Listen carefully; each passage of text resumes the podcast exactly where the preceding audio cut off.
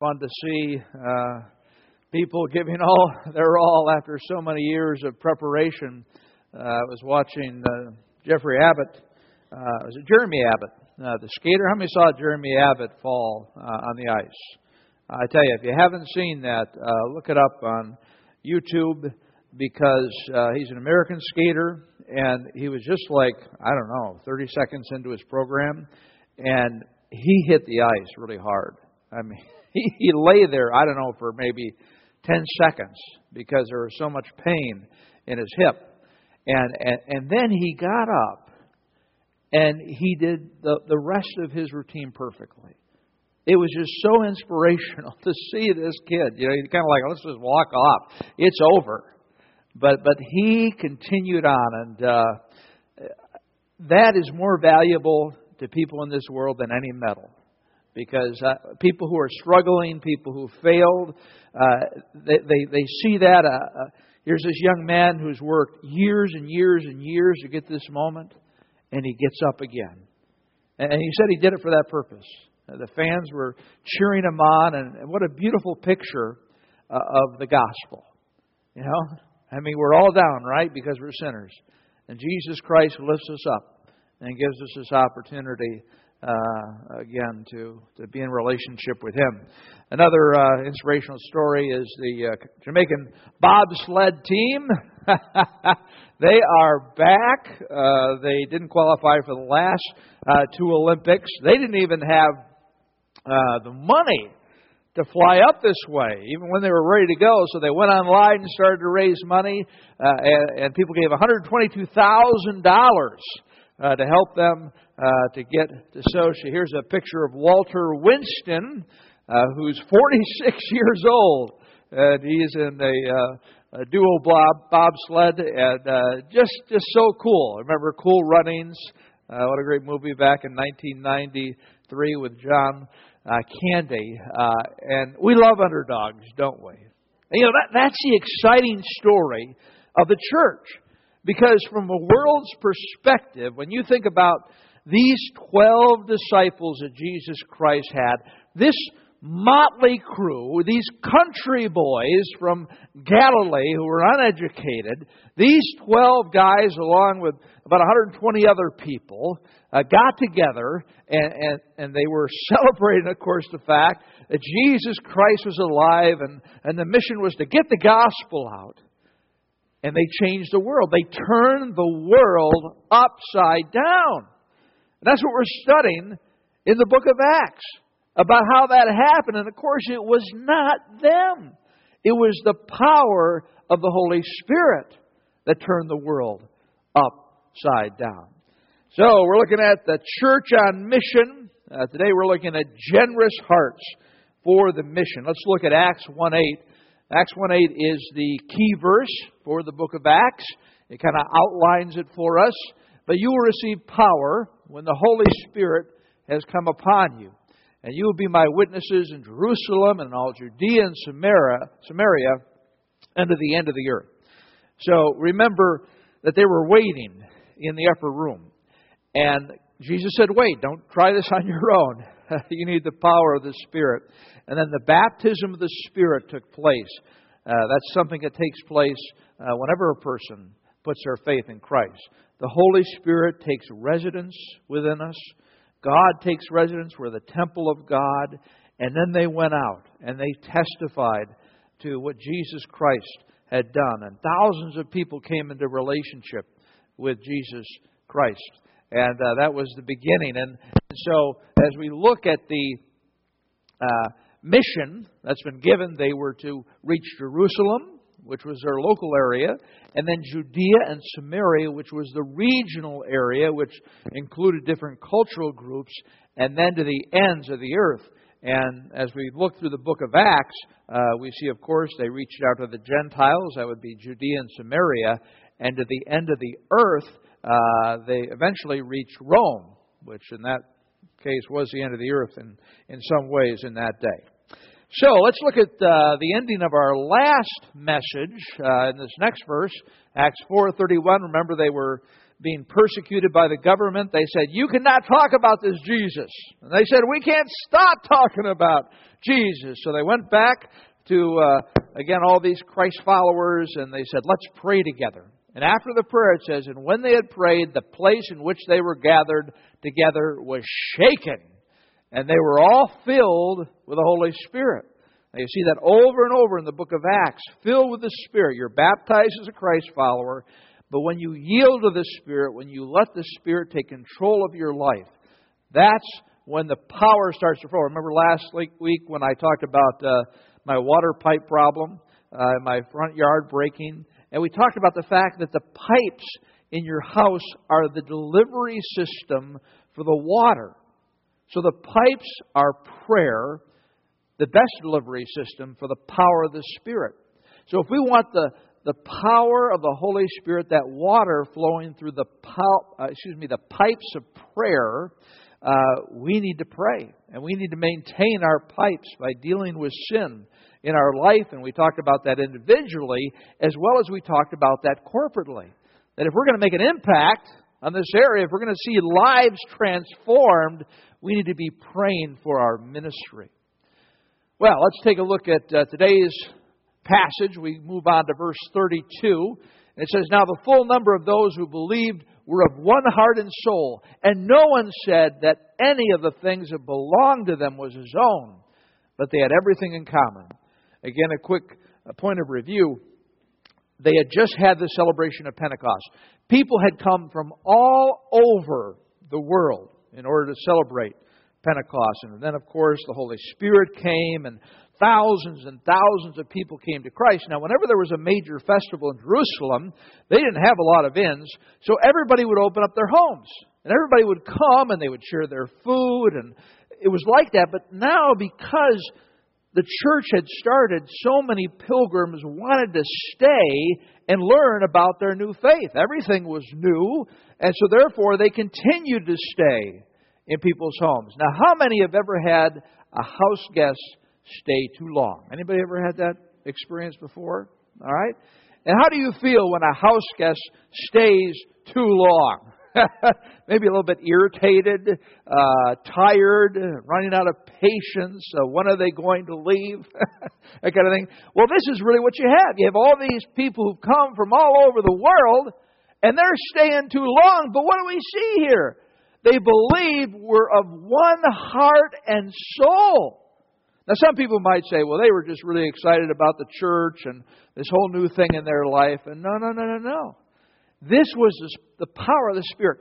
This was the unity that can be found in the body of Christ when the Holy Spirit is controlling us. We all know that human relationships are challenging in our family, at work, at the church, just because of a lot of different dynamics. But friends, when we are controlled by the Spirit, that there's a beautiful unity that can come in people's lives.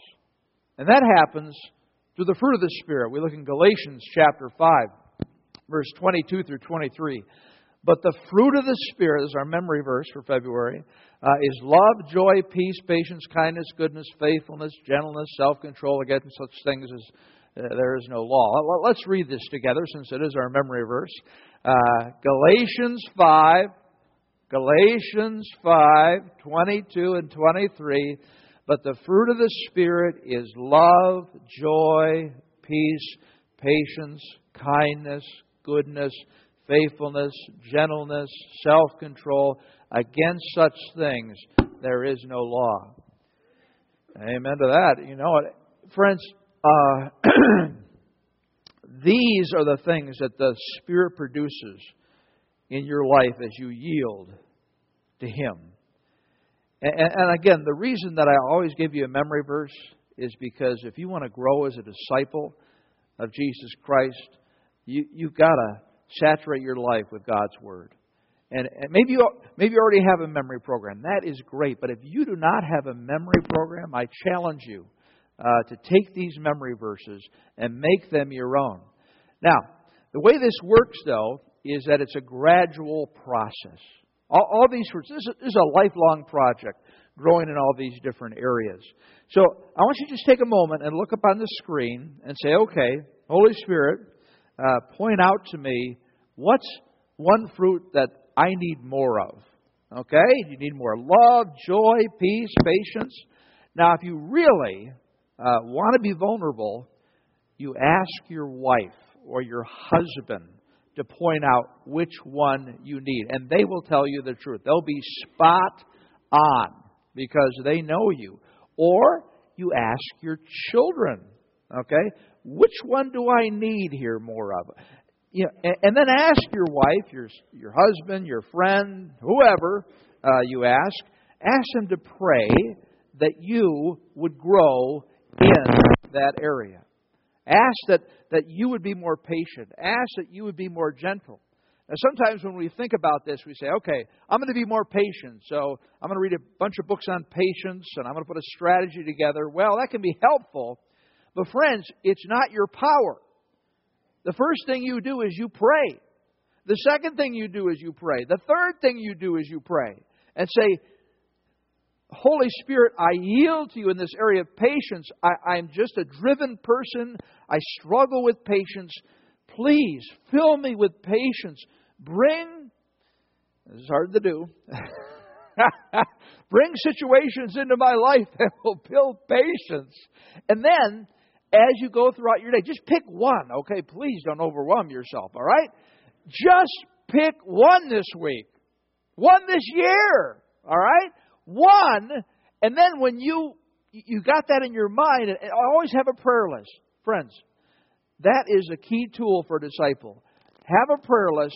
Put that on your prayer list. Every day say, okay, patience, Lord, help me to develop patience.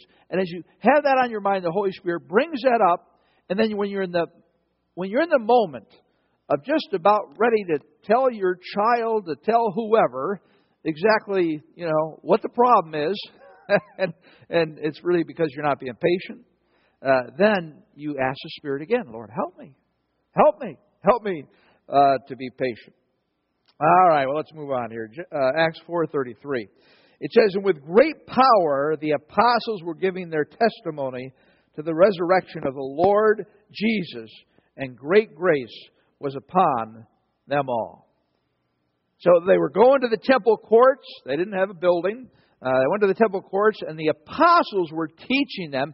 And then they went to their homes where they broke bread. They had the love feast where they had this huge meal. And they would celebrate communion just like we do here. Right now we're gathering together to study God's Word. And then we go to small groups. Small groups, again, go all the way back. And that's why we have them here as a part of our ministry. But what were they teaching? They were teaching the resurrection of the Lord Jesus. What they were saying is, Jesus is alive. That was the message that they kept on teaching throughout the book of Acts. You study the book of Acts, and it's always about the resurrection of Jesus Christ. Jesus is alive. And friends, every day when we wake up, we need to think, how is my life today going to be different because Jesus is alive?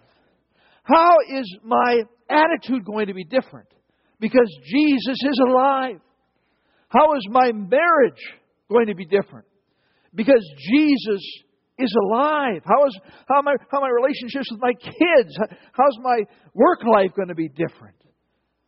And again, as you wake up every day and you say, Lord, you know, I want you to live through me. I want to walk with you. I want you to be a part of my life. I want to depend upon you. I want to know your word. I want to be your disciple. I want to be a disciple maker. That's what we need to be, right? That's what God calls us to be, is to be disciple makers. We're so individualistically oriented here in our country. But friends, when we talk about discipleship, we're not talking about, oh, I want to be a stronger Christian. Well, yeah, that's good, but really the ultimate goal is to help other people be stronger Christians, right? And I always want to challenge you, take one truth, from any message I teach or anybody else teaches and pass it on to somebody else. Because that's disciple making. When you talk about lost people in your life, there's such kind of a feeling like, oh, well, you know, they're happy with their faith. They're happy with their religion, so I'm not going to bother them. Well, no. Jesus is alive, and Jesus is the only way to be saved. Jesus is the only hope. So when you think about the fact that Jesus is alive, how does that impact when you are around other people who don't know Jesus? Well, you want to be bold, right? We talked about that last week. Did any of you step out and speak the name of Jesus Christ, give testimony to the fact of your spiritual life with anybody? Friends, it's all about the fact that Jesus is alive, and there are so many Christ followers that live a life without Jesus. Jesus doesn't have to be alive for them to live the life the way that they live. Every day, Jesus is alive. And what difference is it making? And great grace was upon them all. That speaks of favor, the favor of other people, because people were drawn. When you have people living in unity, when you have people loving each other, people are drawn to that. And that's what was happening in the early church, is people wanted what they had. And the question I need to ask myself is, do people want what I have? When people look at my life, when they watch me from day to day interact and just go through daily life, do they say, I want what Dan wants, or I want what Dan has? You know, I want to grow like that. And I know you probably do too. All right, let's move on to verse 34. There was not a needy person among them, for as many were owners of lands or houses, sold them, and brought the proceeds of what was sold and laid it at the apostles' feet. And it was distributed as each had need. Now, friends, we are talking about, I don't know, at this point, maybe 30,000 people. Okay? Not a needy person among them. There were poor people. There were people who were pilgrims from other nations. And people were actually selling their land or houses. Again, they didn't have savings accounts, but they had property, they had houses, they had precious metals. And they were actually sacrificing and selling in order to provide for the body. Because you see, what they realize is that everything belongs to God. The clothes that I have belong to God. Your clothes belong to God. Your car belongs to God. Everything you have is a gift from God. And therefore, as a community here, we need to have an attitude that we want to share with one another. I don't think anybody wants my clothes. That's okay. But the point is that we need to share our resources. We need to share our love. We need to share our time. We need to share our energy with one another. Because it's all about Jesus. It's all about growing, becoming disciples of His. And this is the way that God designed the church. God designed the church to be generous. In fact, He designed us to be generous. And that's really what we see throughout this whole passage, is just a tremendous generosity. People trying to outgive other people. And this is so important to understand as we talk about our relationship with Christ and our relationship with one another, is that we as Christ followers should be the most generous people in the world. Because you know what? God is a generous God. Do you agree with that, huh? God is a generous God. Here we are, a bunch of sinners, a bunch of people who said, God, we don't want to do your will. We want to go our way. We want to do our own thing. And we continue to say, no, Lord, before we became Christ followers, I'm not going to depend upon you. I'm going to depend upon myself. And what did God do? Did God say, okay, whatever? No, God sent His Son, Jesus Christ, to this earth, in order that He might die for us, to pay the penalty for our sins. Now, that's a generous God, isn't it? That's a generous God.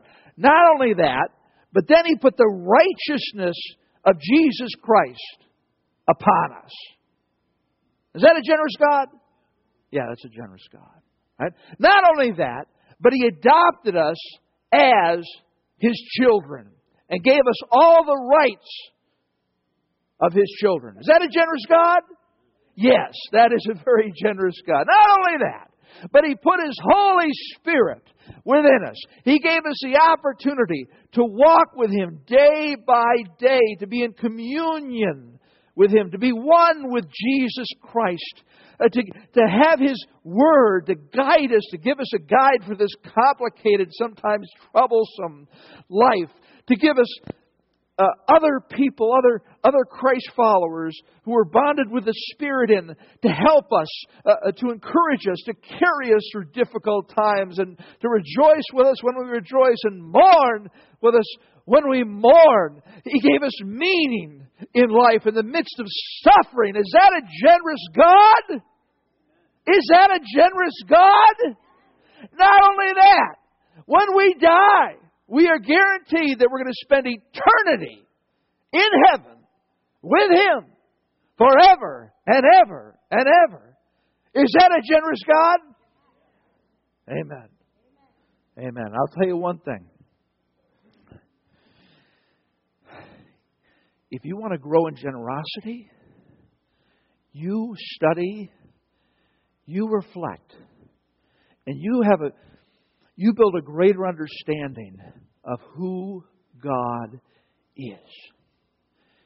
And the more you understand and appreciate how generous God is, the more generous you are going to be with your time, your energy, your love, your financial resources, other resources you have. Because you have been showered with generosity. Amen? Amen. All right. Well, that was the way that God provided for the early church. And that's the way God designed the church.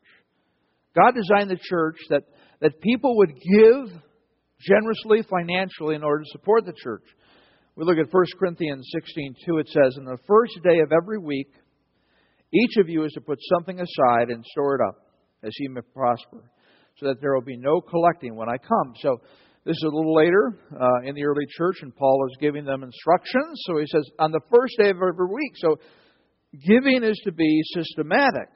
You're supposed to give on a regular basis. Now that looks different for different people, obviously.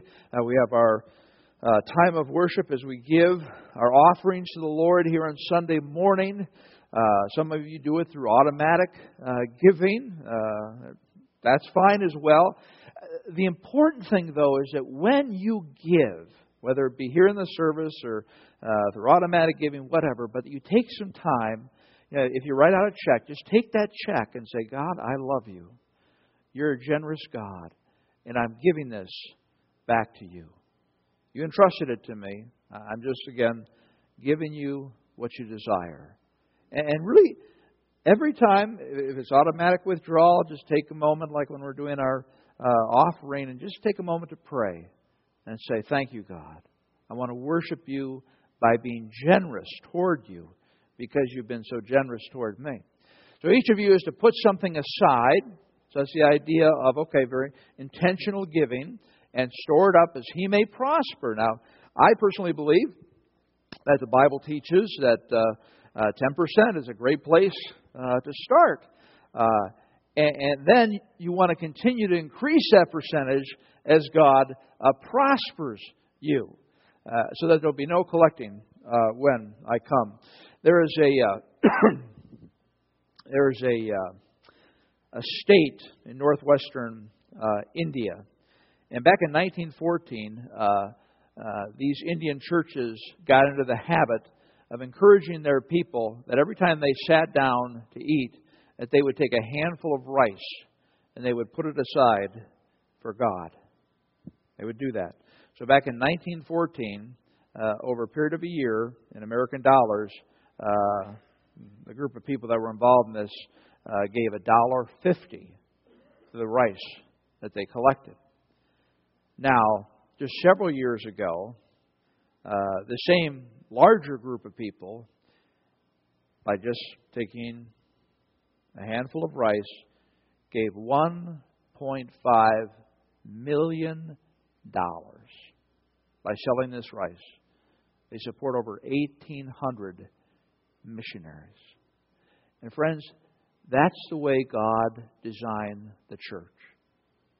How are we going to be supported? I mean, God could certainly, just put money in our account. I mean, there's a lot of different ways He could do it. But He knew for us to spiritually grow and to be committed to Him, that we just need to be intentionally taking rice and putting it aside as we prosper in supporting the mission. Then we look at 2 Corinthians 9:7. Each one of you must give as he decided in his heart to give, not reluctantly or under compulsion, for God loves a cheerful giver. We need to be happy when we give. That's what it means. We need to do it with joy in our hearts. I mean, if you're giving and you're just, I have to do this, don't give it, because God doesn't want it. He wants a cheerful giver. In fact, Gordon MacDonald, pastor and author, was in West Africa, and he went to a service there, and he was really kind of perplexed because people were bringing chickens and they were bringing yams and bags of eggs and I think it's cassave paste, something, that just some food that people would eat. And he asked his guide, "What's going on here?" And he said, "You'll see." So they got to the they got to the offering, and all of a sudden, people started to stand up, and they started to shout, and they started to sing, and they started to cheer. And then they brought, these chickens forward, and the yams, and the eggs, and the paste, and that kind of thing. And it was just it was a great celebration. And what he found out later was that the chickens were used to help people start farms. The eggs and the yams were sold to help needy people, and the cassava paste was given to hungry people. But it was a great celebration, and isn't that the way we should give? In fact, why don't everybody stand up for a second, all right? I want to practice one thing that we're going to do later, okay? When we take our offering, we're going to cheer. We're going to give our glory to God, okay?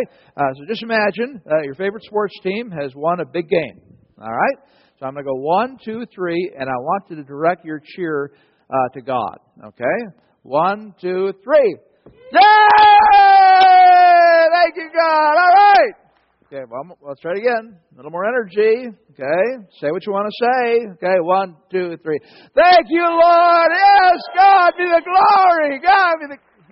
that a little too early. One more time. 1, 2, 3. Hey, thank you, God. You're so good. Thank you. All right, thank you. You may be seated.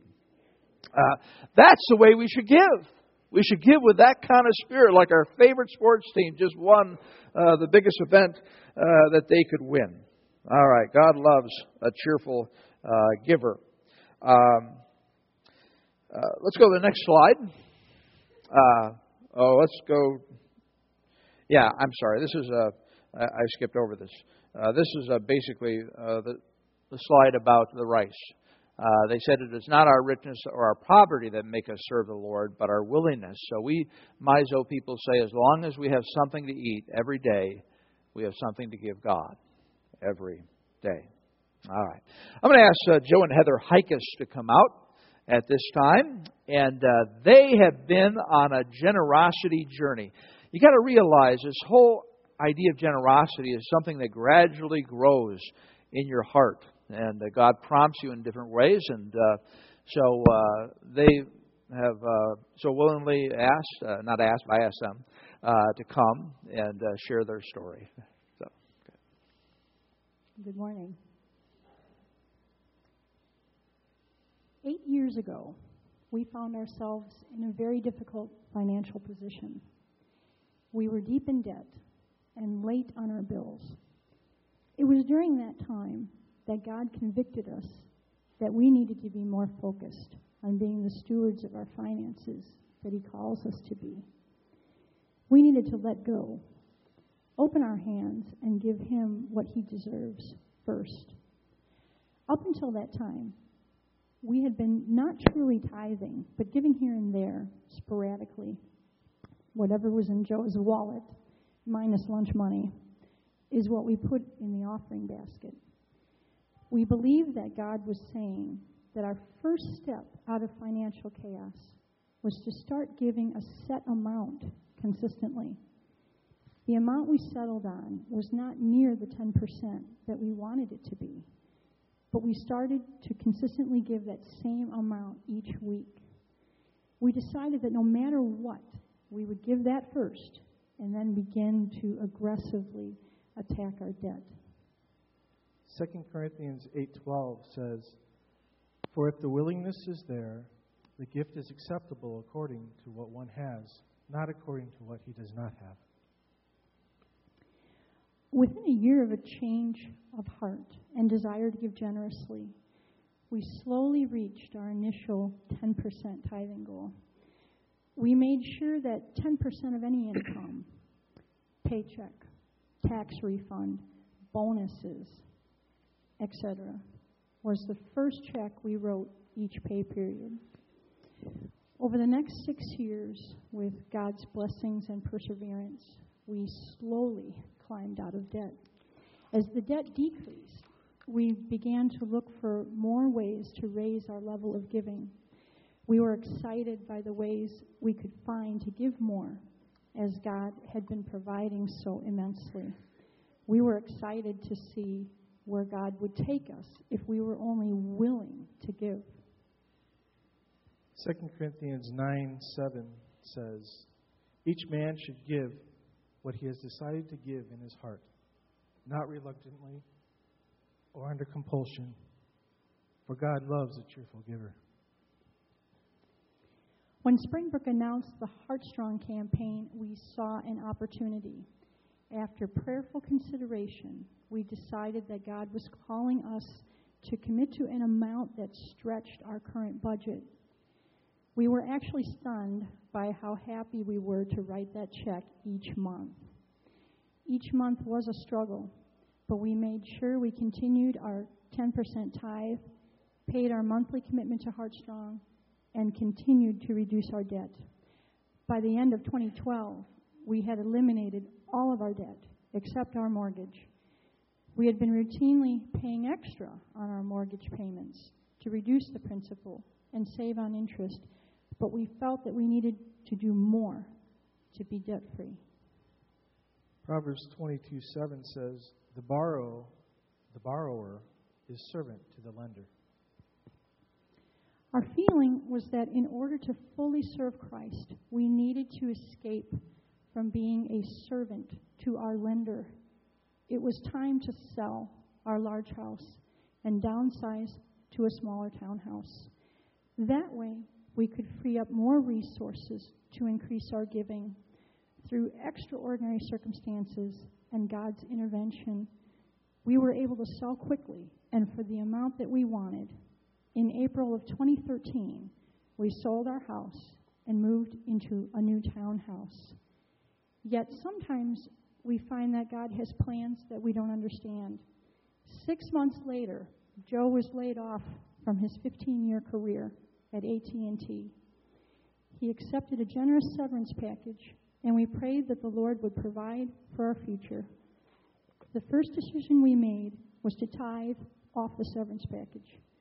Our second decision was to fulfill our Heartstrong commitment.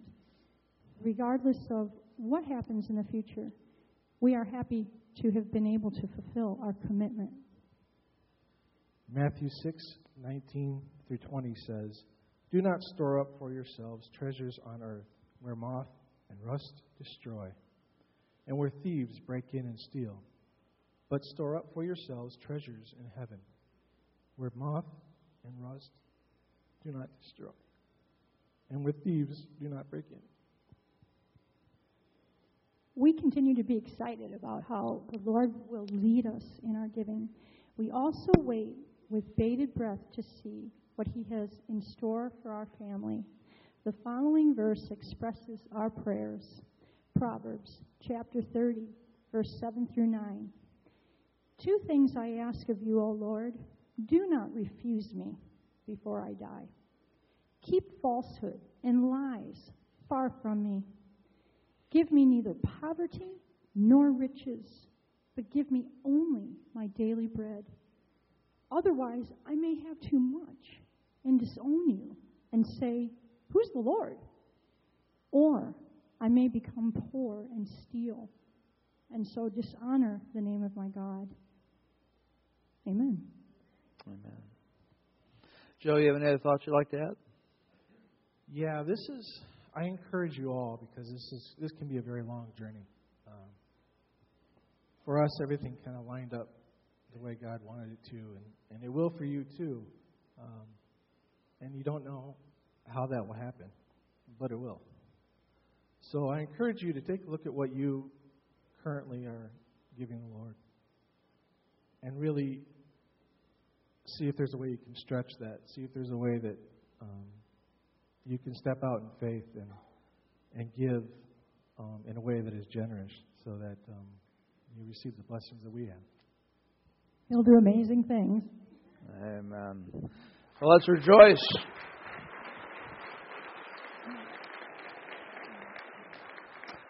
Let's pray together. Dear Lord, I want to thank you for Joe and Heather and how they've testified today, how they've discipled us by encouraging us and giving.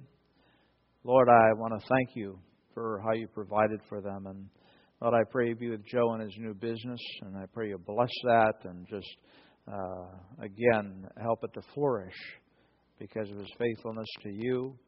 I pray you provide for all their financial needs, and again, I just rejoice over their story of how they continue to step out in faith, how they continue to trust in you. Thank you that they're part of our family, and thank you for all they give to us. They're very, very generous people in many ways, especially to our ministry and serving and just being a part of who we are. In Christ's name, amen. Thanks, guys.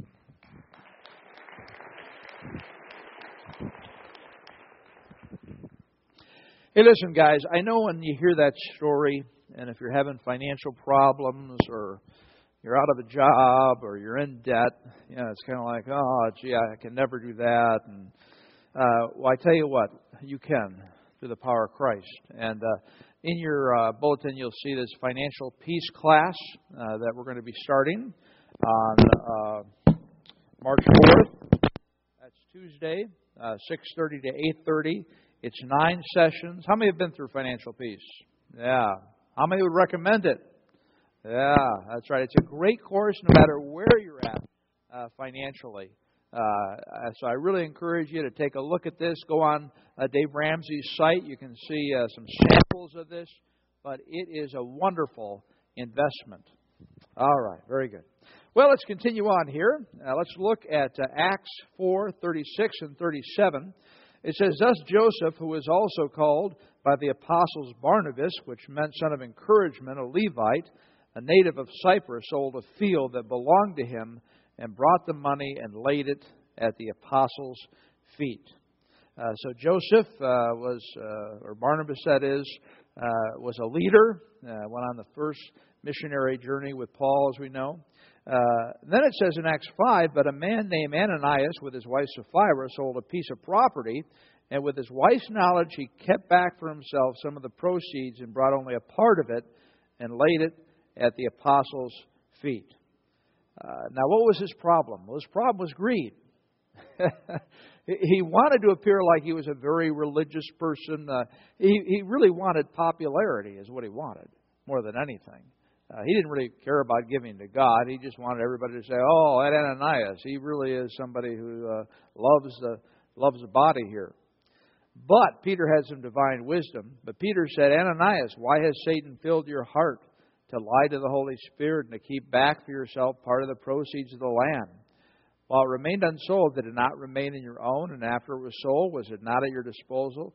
Why is it that you have contrived this deed in your heart? You have not lied to men, but to God. When Ananias heard these words, he fell down and breathed his last, and great fear came upon all who heard it. The young man wrapped him and carried him out and buried him. After an interval, about 3 hours, his wife came in, not knowing what had happened. And Peter said to her, "Tell me whether you sold the land for so much." And she said, "Yes, for so much." But Peter said to her, "How is it that you have agreed together to test the Spirit of the Lord? Behold, the feet of those who have buried your husband are at the door, and they will carry you out."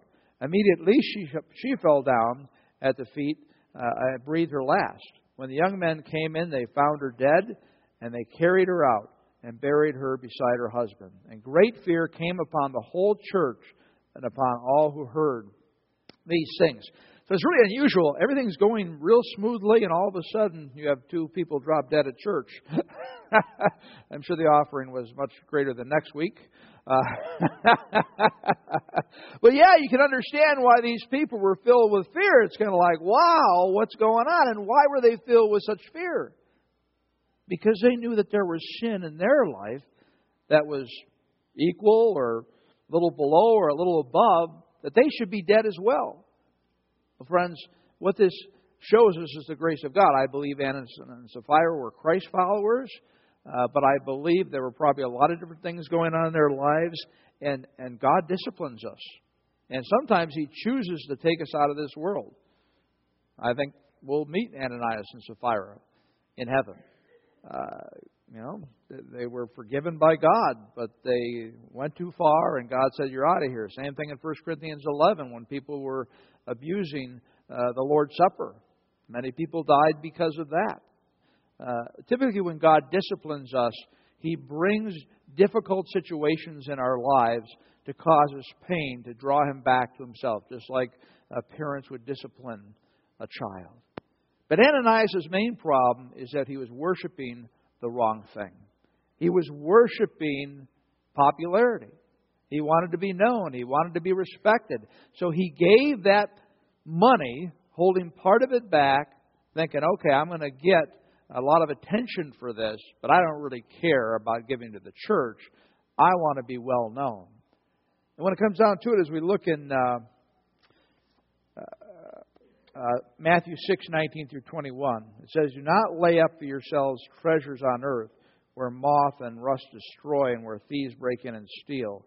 But lay up for yourselves treasures in heaven, where neither moth nor rust destroys and where thieves do not break in and steal. For where your treasure is, there your heart will be also."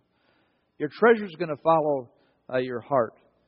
Matthew 6:24, they might not be able to bring it up here, but "No one can serve two masters, for either he will hate the one or love the other, and he will be devoted to the one and despise the other. You cannot serve both God and money." And that's really the hard issue here, friends. That's why God wants us to give, because He knows when we're giving that our heart is with Him. So the question that all of us have to ask, we all have an idol in our life, whether it be comfort, whether it be pleasure, whether it be beauty, whether it be security, whether it be prestige, that sometimes we put before God. And our money follows whatever our idol is. And so we need to ask, okay, Lord, what can I, just help me. Help me to put You first. And one of the ways you express that is through your giving to the Lord. Well, let's pray together. Lord, I want to thank You for this time of study. I pray that You would open our hearts and our minds to what we've heard today, and that we would pass it on to others and talk with others about what we've learned in order that we might encourage them as well. All right.